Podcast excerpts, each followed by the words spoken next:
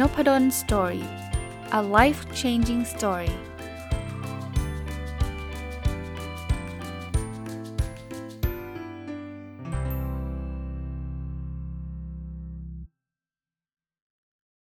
วัสดีครับ ยินดีต้อนรับเข้าสู่นพดล story พอดแคสต์นะครับ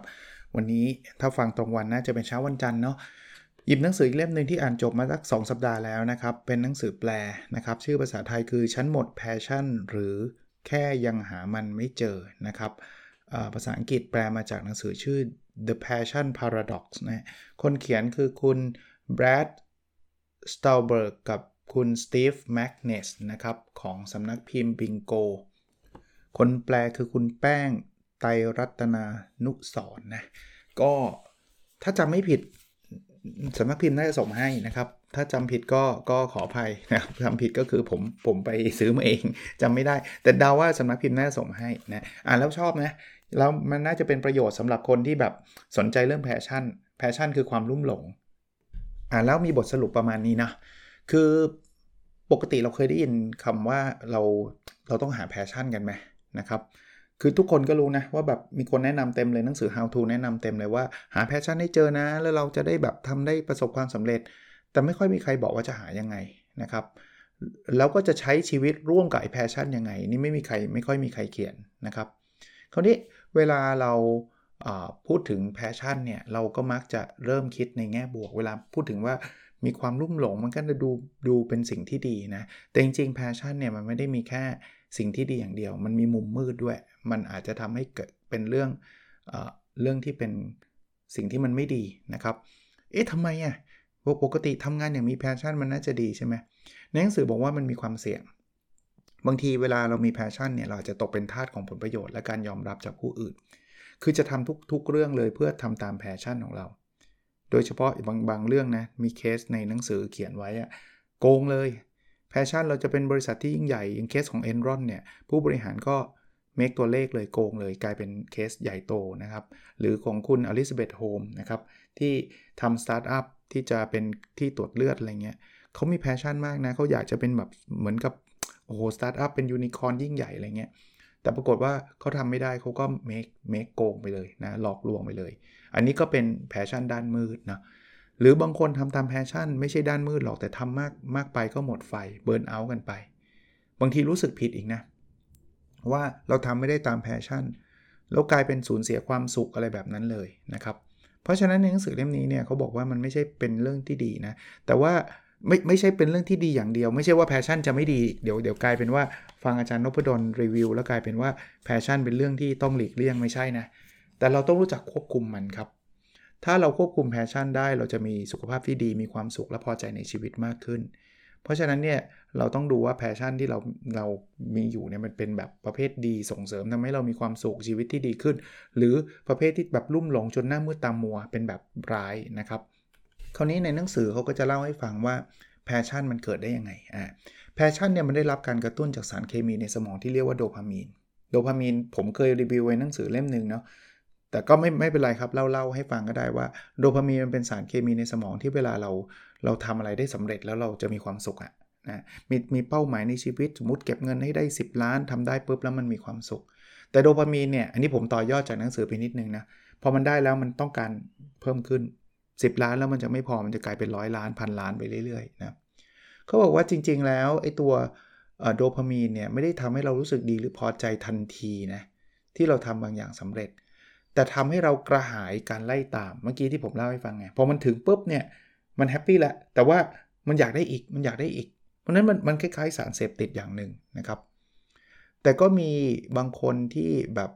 เรื่องนี้ไม่ค่อยส่งผลเท่าไหร่นะครับเขาก็อาจจะมีรูปแบบการใช้ชีวิตที่แตกต่างจากเรานะคราวนี้เมื่อกี้พูดนะเราทำได้สิ่งที่มีรางวัลมีเป้าหมาย ทำได้แล้วโดปามีนจะยิ่งหลังมากขึ้น เวลาผ่านไปสมองเราจะตอบสนองต่อโดปามีนน้อยลง คือเราต้องการมากไปอีกมากไปอีกมากไปอีกมากไปอีกไม่ไม่รู้จักหยุดนะจริง ๆ พอมันเข้ามาแล้วเราควรจะหยุดนะแต่เราไม่หยุด เพราะฉะนั้นเหมือนการแพชชั่นมันถูกกระตุ้นในเรื่องนี้แพชชั่นแข็งแข็งแกร่งขึ้นได้ด้วยตัวของมันเองนะยิ่งเราพยายามเท่าไหร่ เราจะยิ่งรู้สึกเสพติดความรู้สึกของการพยายามเท่านั้น ใครที่ชอบวิ่งมาราธอน คงจะ get ประมาณนี้ วิ่งแล้วมันสนุกมาราธอนแรกแล้วไม่ผมไม่เห็นมีใครจบที่มาราธอนแรกเลย มันจะมีมาราธอนที่ 2 มาราธอนที่ 3 เริ่มจะวิ่ง pace ให้มันเร็วขึ้น หรือเป็นคุณนิ้วกลมไปเรื่องเลยร้อยกิโลเมตรอัลตร้ามาราธอนอะไรนู้นเลย มันจะมีลักษณะแบบนี้นี่คือ nature มันไม่ได้แปลว่าข้อนี้คือข้อดีหรือข้อเสียนะ แต่มันเป็นธรรมชาติของแพชชั่น แล้วแพชชั่นมาจากไหนนะครับเขาบอกว่ามันมีทั้งร่างกายจิตใจเข้ามามีส่วนนะ บางคนก็มาจากบาดแผลทางใจ สามารถสร้างแพชชั่นที่เป็นประโยชน์ได้นะ เช่นผมยกตัวอย่างยกตัวอย่างนอกนอกเหนือจากหนังสือมานะ เช่น เราอาจจะเคยไปสมัครงานที่หนึ่งแล้วเขาไม่รับเรา มันเป็นบาดแผลทางใจ เรารู้สึกแบบโดนดูถูก เราก็เลยลุกขึ้นมาตั้งบริษัทเอง โดยจุดหนึ่งอะแพชชั่นคือฉันจะเอาชนะไอ้บริษัทนั้นให้ได้ อันนี้ก็เป็นแพชชั่นที่เป็นประโยชน์กับชีวิตเราได้นะ โดนโดนใครพูดจาดูถูกมาเป็นบาดแผลทางใจ วันหนึ่งฉันจะต้องรวยให้ได้ อารมณ์แบบนี้นะครับ เพราะนั้นเนี่ยบางทีเนี่ยเขาบอกการทำตามแพชชั่นเนี่ยก็กลายคล้ายๆ เป็นที่หลบภัย ให้เราซ่อนตัวจากส่วนที่ขาดหายไปในชีวิต ซึ่งมันก็เป็นเรื่องที่ดีในแง่ที่ว่าเราจะได้ไม่ไปทำเรื่องแย่ๆไม่ไปติดเหล้าติดการพนนันติดยาอะไรเงี้ย แต่ในขณะที่บางทีมันก็แย่นะ ถ้าเราลุ่มหลงมากเกินไป เหมือนจะเอาเอาคืนอะ่ะเหมือนจะแก้แค้นอะไรเงี้ยนะครับขัดขวางเราทำให้เราไม่ไม่เผชิญหน้ากับปัญหาต่างๆนะครับ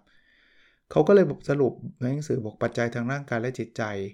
ของแพชชั่นทำให้เรามีพฤติกรรมเสพติดได้ เมื่อกี้พูดไปแล้วนะมันเป็นสารเคมีอย่างหนึ่ง เพราะฉะนั้นนี่เราต้องดูดูแลตัวเองนิดหนึ่งนะอย่ามีแพชชั่นอะไรที่มันเสพติดมาก ยาเสพติดอะ่ะมันไม่ดีเราเห็นอยู่แล้ว แต่ passion ก็เหมือนยาเสพติดอย่างหนึ่งถ้ามันไปทำในเชิงแบบ dark side หรือด้านลบเนี่ยเราพร้อมจะโกง พร้อมจะทำทุกวิถีทาง สมมุติว่าเรามีคนมาดูถูกเราใช่ไหม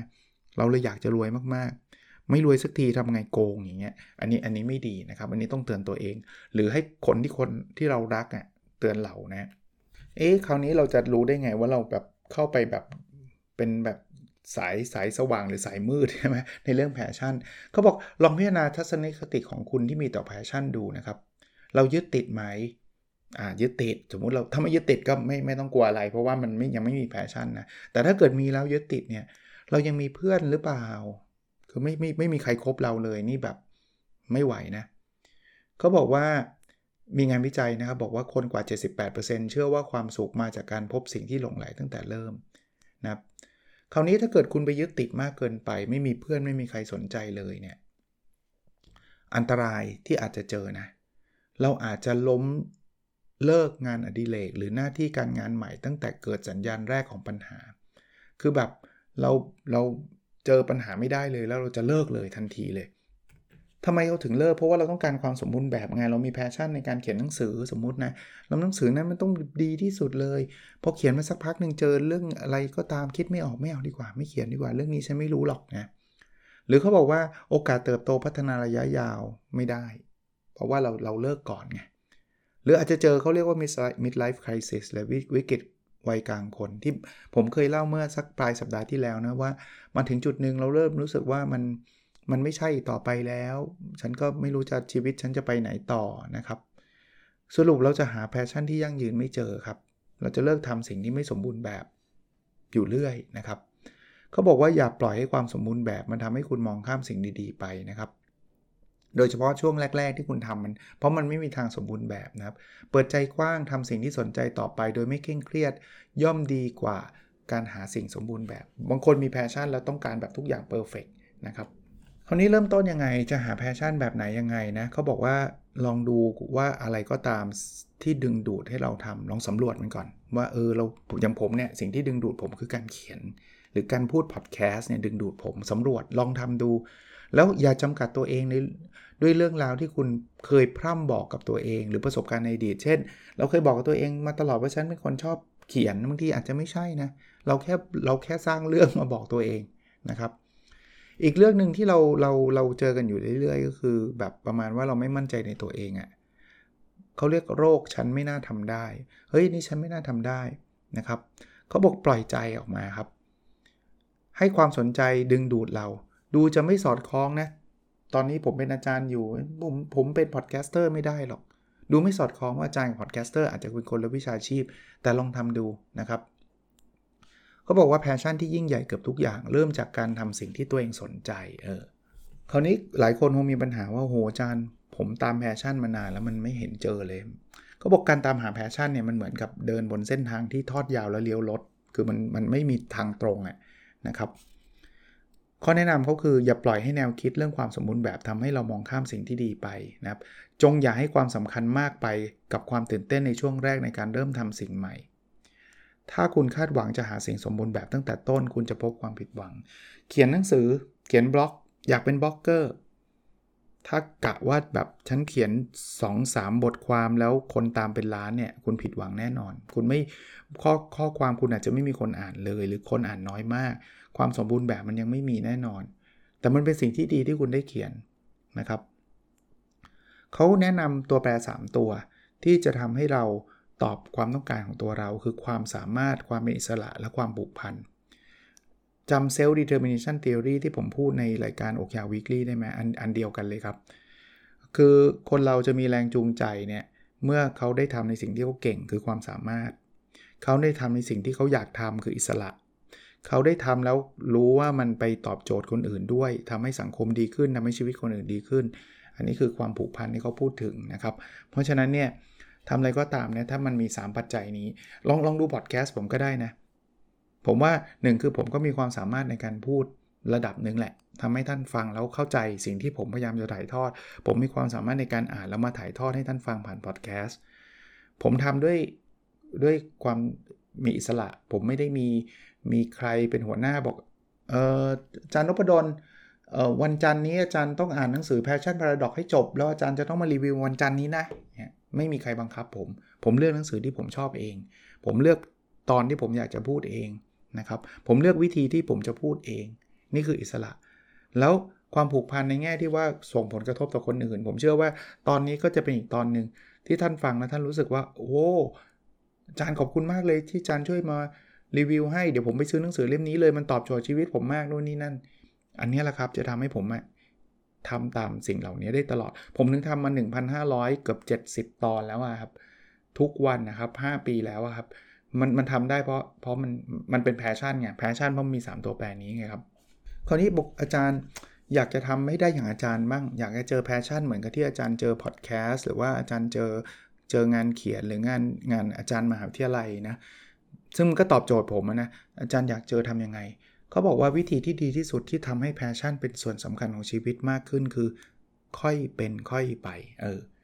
พอดแคสต์ผมไม่ได้มาถึงโอ้โหจัดใหญ่ทีเดียว ค่อย ๆทำครับทำไปเรื่อย ๆ นะครับเออมีมีอันนึงที่น่าสนใจมากนะครับ เป็นกลยุทธ์ที่แบบเอามาจากหนังสือของอาอาจารย์นาซีมนิโคลัสทาเลฟซึ่งเป็นอีกคนหนึ่งที่ผมชอบอ่านอาจารย์ท่านนี้เขียนหนังสือดังชื่อ Black Swan แล้วก็หนังสืออีกเล่มหนึ่ง full by randomness นะครับแต่เล่มที่เขาพูดถึงกลยุทธ์อันนี้เขาเรียกกลยุทธ์บาเบลเนี่ยมาจากหนังสือที่ชื่อว่า Andy f r a g i l e ถ้าผมจำไม่ผิดนะ ผมอ่านทั้ง 3 เล่มแล้วล่ะนะครับคือเขาบอกว่าทำตามกลยุทธ์บาเบลในการหา passion คือบาเบลคือทำอย่างนี้ครับ คือเวลาเราจะต้องทำอะไรเนี่ย บางทีมันมี risk กับ return มันมีความเสี่ยงกับผลตอบแทน แล้วมันไม่ได้ไปทางเดียวกัน คือถ้าเราอยากได้ผลตอบแทนเยอะๆ เราต้องเสี่ยงสูง ถ้าเราอยากได้ผลตอบแทนไม่เยอะ เราอยากจะเสี่ยงต่ำเราก็ต้องยอมรับผลตอบแทนไม่เยอะเอาเรื่องหุ้นก็ได้นะถ้าคุณแบบแบบกลัวกลัวว่าจะเจ๊งเลยอะคุณต้องฝากเงินใส่ธนาคาร อันนี้ผลตอบแทนมันต่ำมากเลย ดอกเบี้ยเงินฝากโอ้ต่ำเตี้ยเลี่ยดินมากเลย แต่โอกาสที่เงินคุณจะหายไปน้อย แต่ถ้าเกิดคุณอยากได้ผลตอบแทนสูงๆนี่คุณไปซื้อคริปโต คุณไปซื้อหุ้นที่มันแบบหวือหวา ผลตอบแทนมันจะสูงแต่มันมีโอกาสที่เจ๊งเหมือนกัน และสูงด้วยนะครับ high risk high return คราวนี้กลยุทธ์บาเบลบอกว่าไม่ใช่ว่า เอองั้นคุณก็ลงทุนกลางๆ คือไปลงทุนแบบผลตอบแทนไม่ต้องสูงมากนัก ในขณะเดียวกันความเสี่ยงก็ไม่ไม่ได้มากนัก ก็บอกไม่เวิร์กเขาบอกลงทุน 2 ข้างเลย ข้างหนึ่งคุณอาจจะฝากเงินธนาคารเลย ให้มันแบบต่ำๆเลย โอกาสเจ๊งน้อยมาก อีกข้างหนึ่งคุณไปคริปโตเลย ไม่ได้แปลว่าต้อง 50-50 นะ แต่เขาบอกว่าทำแบบนี้ ข้อดีคือคุณจะได้ลองเสี่ยงมากขึ้น เพราะคุณรู้ว่าถึงแม้ที่เงินที่คุณไปลงคริปโตลงหุ้นหวือหวาเนี่ยนะมันจะหายไปมันไม่ได้หายไปทั้งหมดไงคุณยังมีเงินที่แบบก้อนที่แบบ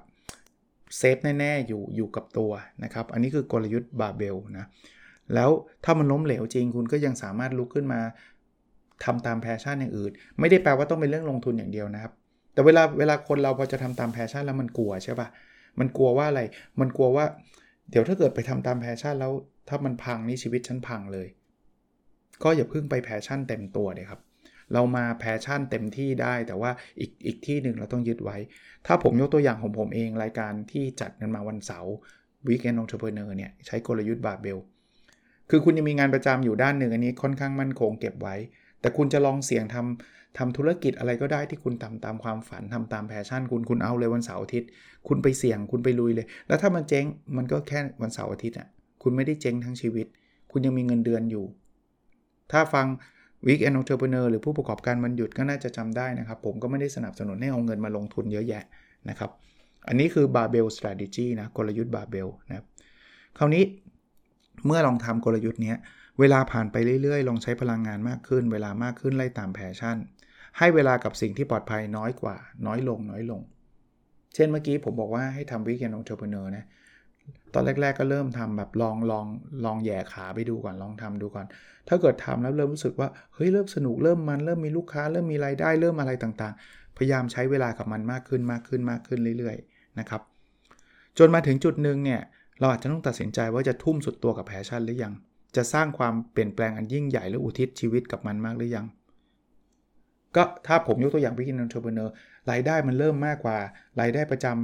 ำ5เท่าแล้วอย่างเงี้ยคุณจะลุยคุณจะลาออกมาหรือเปล่า ตัดสินใจเพราะว่าสุดท้ายคุณอาจจะทำสองเรื่องไปพร้อม ๆ กันไม่ได้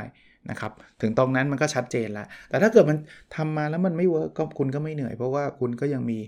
มีงานประจำของคุณอยู่เพียงแต่ว่าผู้ประกอบการมันหยุดนี่ไม่ใช่เอาเวลางานประจำไปทำ ธุรกิจส่วนตัวนะ อันนี้ไม่สนับสนุนนะ ต้องใช้เวลาหยุดนะครับวันหยุด เขาบอกว่าบางทีเนี่ยศรัทธาสิ่งที่เราได้มาความเชื่อมั่นเนี่ยมันไม่ใช่มาจากลางสังหรณ์หรือสัญชาตญาณนนะ แต่มันมาจากความเราเราเชื่อมั่นในตัวเอง เรารู้ว่าถ้าเราฝึกฝน เราพัฒนาอย่างไม่หยุดเนี่ยมันจะได้ผลลัพธ์ที่ดีนะครับ พอเราเราเชื่อมั่นเหมือนเหมือนผู้ประกอบการมันหยุดอะไหนๆผมพูดแล้วนะวันนี้ไม่ใช่รายการผู้ประกอบการมันหยุดนะแต่ว่าเล่าให้ฟังว่า ตอนแรกเราไม่รู้หรอกว่าเราจะทำธุรกิจแบบนี้ได้หรือเปล่าเนาะเราจะขายของได้หรือเปล่า แต่ว่าทำไปสักพักหนึ่งอะ่ะเราจะมีความเชื่อมั่นพอเชื่อมั่นเนี่ยเราจะรู้แล้วว่าเฮ้ยนี่คือ passion เราแล้วเราทำได้จริง ๆ เราจะประสบความสำเร็จได้อะคราวนี้เรื่องที่ต้องระวังครับเขาบอกว่าจงระวังอย่าให้ passion เรากลายเป็นแบบหมกมุ่นเกินไปนะซึ่งคือเหมือนกับว่าคุณมี passion เรื่องนั้นแบบเต็มที่หมกมุ่นนะครับเออแล้วคุณก็ไม่สนใจอะไรทั้งสิ้นละคุณจะเเอาแค่ว่าฉันต้องทำให้นี้ให้ได้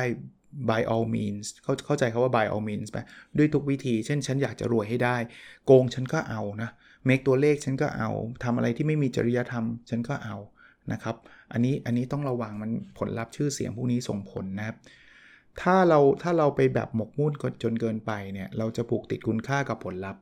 คือถ้าเกิดฉันทำธุรกิจแล้วไม่มีไม่มี เงินไม่ไม่ได้กำไรสูงที่สุด ฉันรับไม่ได้อย่างเงี้ยคุณจะคุณจะเริ่มไปทางดาร์กไซด์คุณจะเริ่มไปทางทางมืดนะครับเขาบอกถ้าคุณกระหายผลลัพธ์หรือการยอมรับจากผู้อื่น ต่อให้จะประสบความสำเร็จกี่ครั้งก็ไม่พอครับ คุณจะอยากได้มากขึ้นมากขึ้นมากขึ้น ได้เงินมาล้านหนึ่งก็อยากได้ 10 ล้าน เพราะเราต้องการยอมรับมากขึ้นไง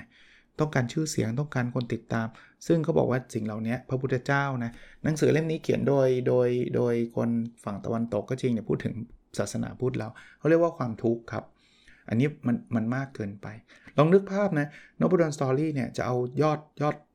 ยอด follower ยอดดาวน์โหลด ถึงแม้ผมจะตั้ง OKR ไว้ แต่ถ้าเกิดผมมี passion ด้านมืดคือแบบต้องให้ได้ต้องให้ได้ คราวนี้ผมอาจจะ make ตัวเลข อาจจะโกง อาจจะใช้วิธี clickbaitเขียนอะไรก็ไม่รู้ที่แบบล่อหลอกให้คนเข้ามากดฟังอะไรเงี้ย ซึ่งมันคงไม่ดีเลยนะครับ ไม่ดีเลยนะครับ แล้วถ้าเกิดเรามี passion แบบหมกมุ่นแบบเนี้ย ถ้าล้มเหลว เราจะแบบโศกเศร้าแบบวิตกกังวลก็บอก passion พวกนี้เชื่อมโยงกับความวิตกกังวล ซึมเศร้าหมดไฟ และการพฤติกรรมที่ผิดศีลธรรม ที่ผมยกตัวอย่างมาก่อนหน้านี้นะครับ ที่มีคนหลายคนที่โกงบริษัทต่างๆ นานาเนี่ยเพราะว่าเขามี passion ด้านมืดแบบนี้ครับแบบหมกมุ่นแบบนี้โอเค หนังสือมาได้สักครึ่งเล่ม ต้องติดไว้ก่อนไม่งั้นยาวแน่ๆแต่ว่าน่าจะเป็นที่สนใจนะ หลายคนอาจจะฟังแล้วน่าจะจุดประกาย หนังสือภาษาอังกฤษชื่อ The Passion Paradox แต่ผมอ่านเล่มภาษาไทยของสำนักพิมพ์บิงโกนะครับ ฉันหมด passion หรือยังหามันไม่เจอนะครับ เขียนโดยคุณแบรดสตาลเบิร์กกับคุณสตีฟแมกเนสนะครับ แปลโดยคุณแป้ง เดี๋ยวสักครู่นะ เปิดแป๊บหนึ่ง คุณแป้งไตรรัตนานุสรนะโอเค หาอ่านกันได้นะครับสำหรับคนที่สนใจแล้วเดี๋ยวพรุ่งนี้ผมมาต่อนะครับสำหรับหนังสือเล่มนี้ครับ โอเคครับ แล้วเราพบกันในสดถัดไปนะครับ สวัสดีครับ